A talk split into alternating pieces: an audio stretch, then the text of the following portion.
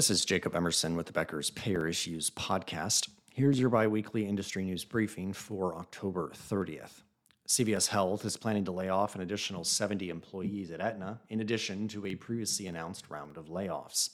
According to a warn notice filed in Connecticut October 26th, CVS will lay off 70 Aetna employees at its Hartford headquarters effective December 30th.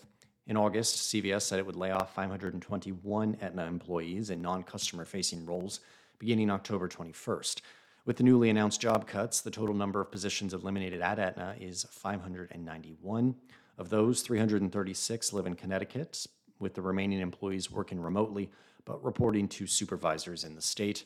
The move is part of a larger restructuring process at CVS that is expected to impact 5,000 non customer facing positions. Well, a former executive at HealthSun Health Plans in Miami has been charged for allegedly orchestrating a multi-million dollar Medicare Advantage fraud scheme.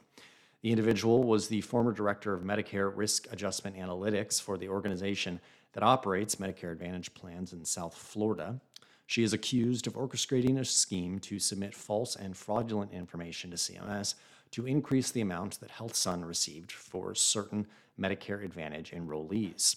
She and others are accused of entering and causing others to enter diagnoses into the medical records of beneficiaries enrolled in HealthSun's plans based on diagnostic tests that were not a proper basis for diagnosing the conditions. She and others also allegedly obtained the login credentials assigned to certain physicians to wrongfully access electronic medical records and fraudulently enter chronic conditions directly into the medical records of beneficiaries. The conditions were entered into medical records often days or weeks after the physician saw the patient. The scheme allegedly caused HealthSun to submit tens of thousands of false claims to CMS, which resulted in millions of dollars in overpayments. The individual is charged with one count of conspiracy to commit healthcare fraud and wire fraud, two counts of wire fraud, and three counts of major fraud against the U.S.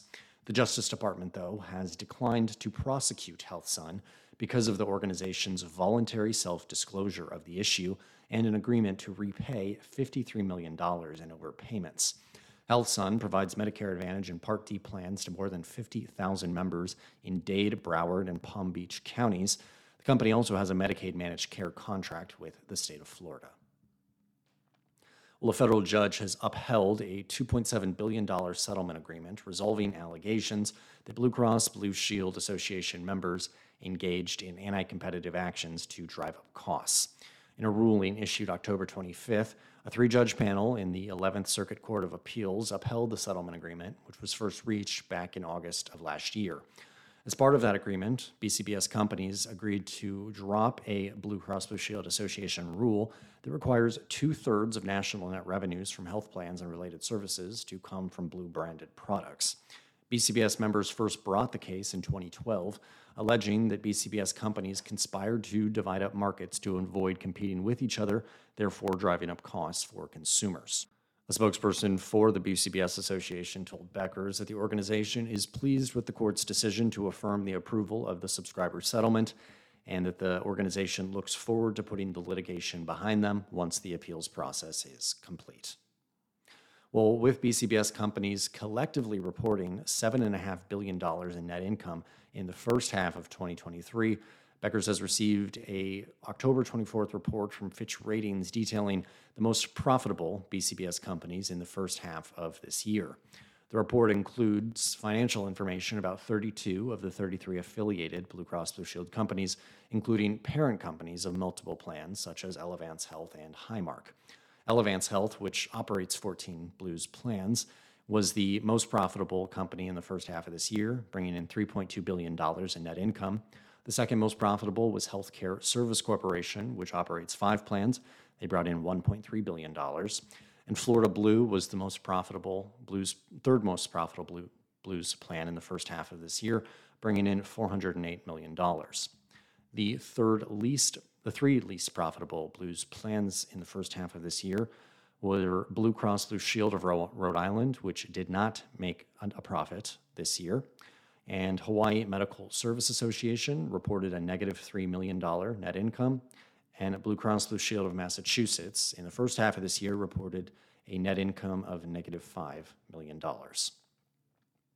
And finally, Bright Health and Friday Health Plans are unable to meet their risk adjustment payment obligations, which means other insurers are left with a $1.1 billion shortfall. That's according to a new disclosure from CMS on October 27th. Bright Health exited the exchange market at the end of last year, and Friday Health Plans went out of business this past June. In the ACA market, insurers must pay risk adjustment payments to CMS designed to even out financial risk between payers with higher and lower risk enrollees in each market. In September, Bright said it had entered a repayment agreement with CMS to pay the remaining $380 million it owed in risk adjustment payments for 2022 over an 18 month period. The company owes $199 million in Florida, where it must pay $1,000 a month before paying off the loan in a balloon payment before the 18 month period ends. Bright also owes nearly $90 million in Texas, over $10 million in Illinois, and near over $80 million for its Colorado business, which also includes Alabama, Nebraska, Oklahoma, Utah, and Virginia. Friday Health Plans, which was liquidated in all the states it operated in over the course of this year, owes nearly $780 million in risk adjustment payments for 2022 that's supposed to go to Colorado, Georgia, Nevada, New Mexico, North Carolina, Oklahoma, and Texas. CMS said that Friday has paid about 5% of the 780 million. In its filings, CMS said it will pursue all available federal debt collection methods to recover risk adjustment payments. If you'd like the latest health insurance industry news delivered straight to your inbox every morning, subscribe to the Becker's Payer Issues e newsletter on our website at beckerspayer.com.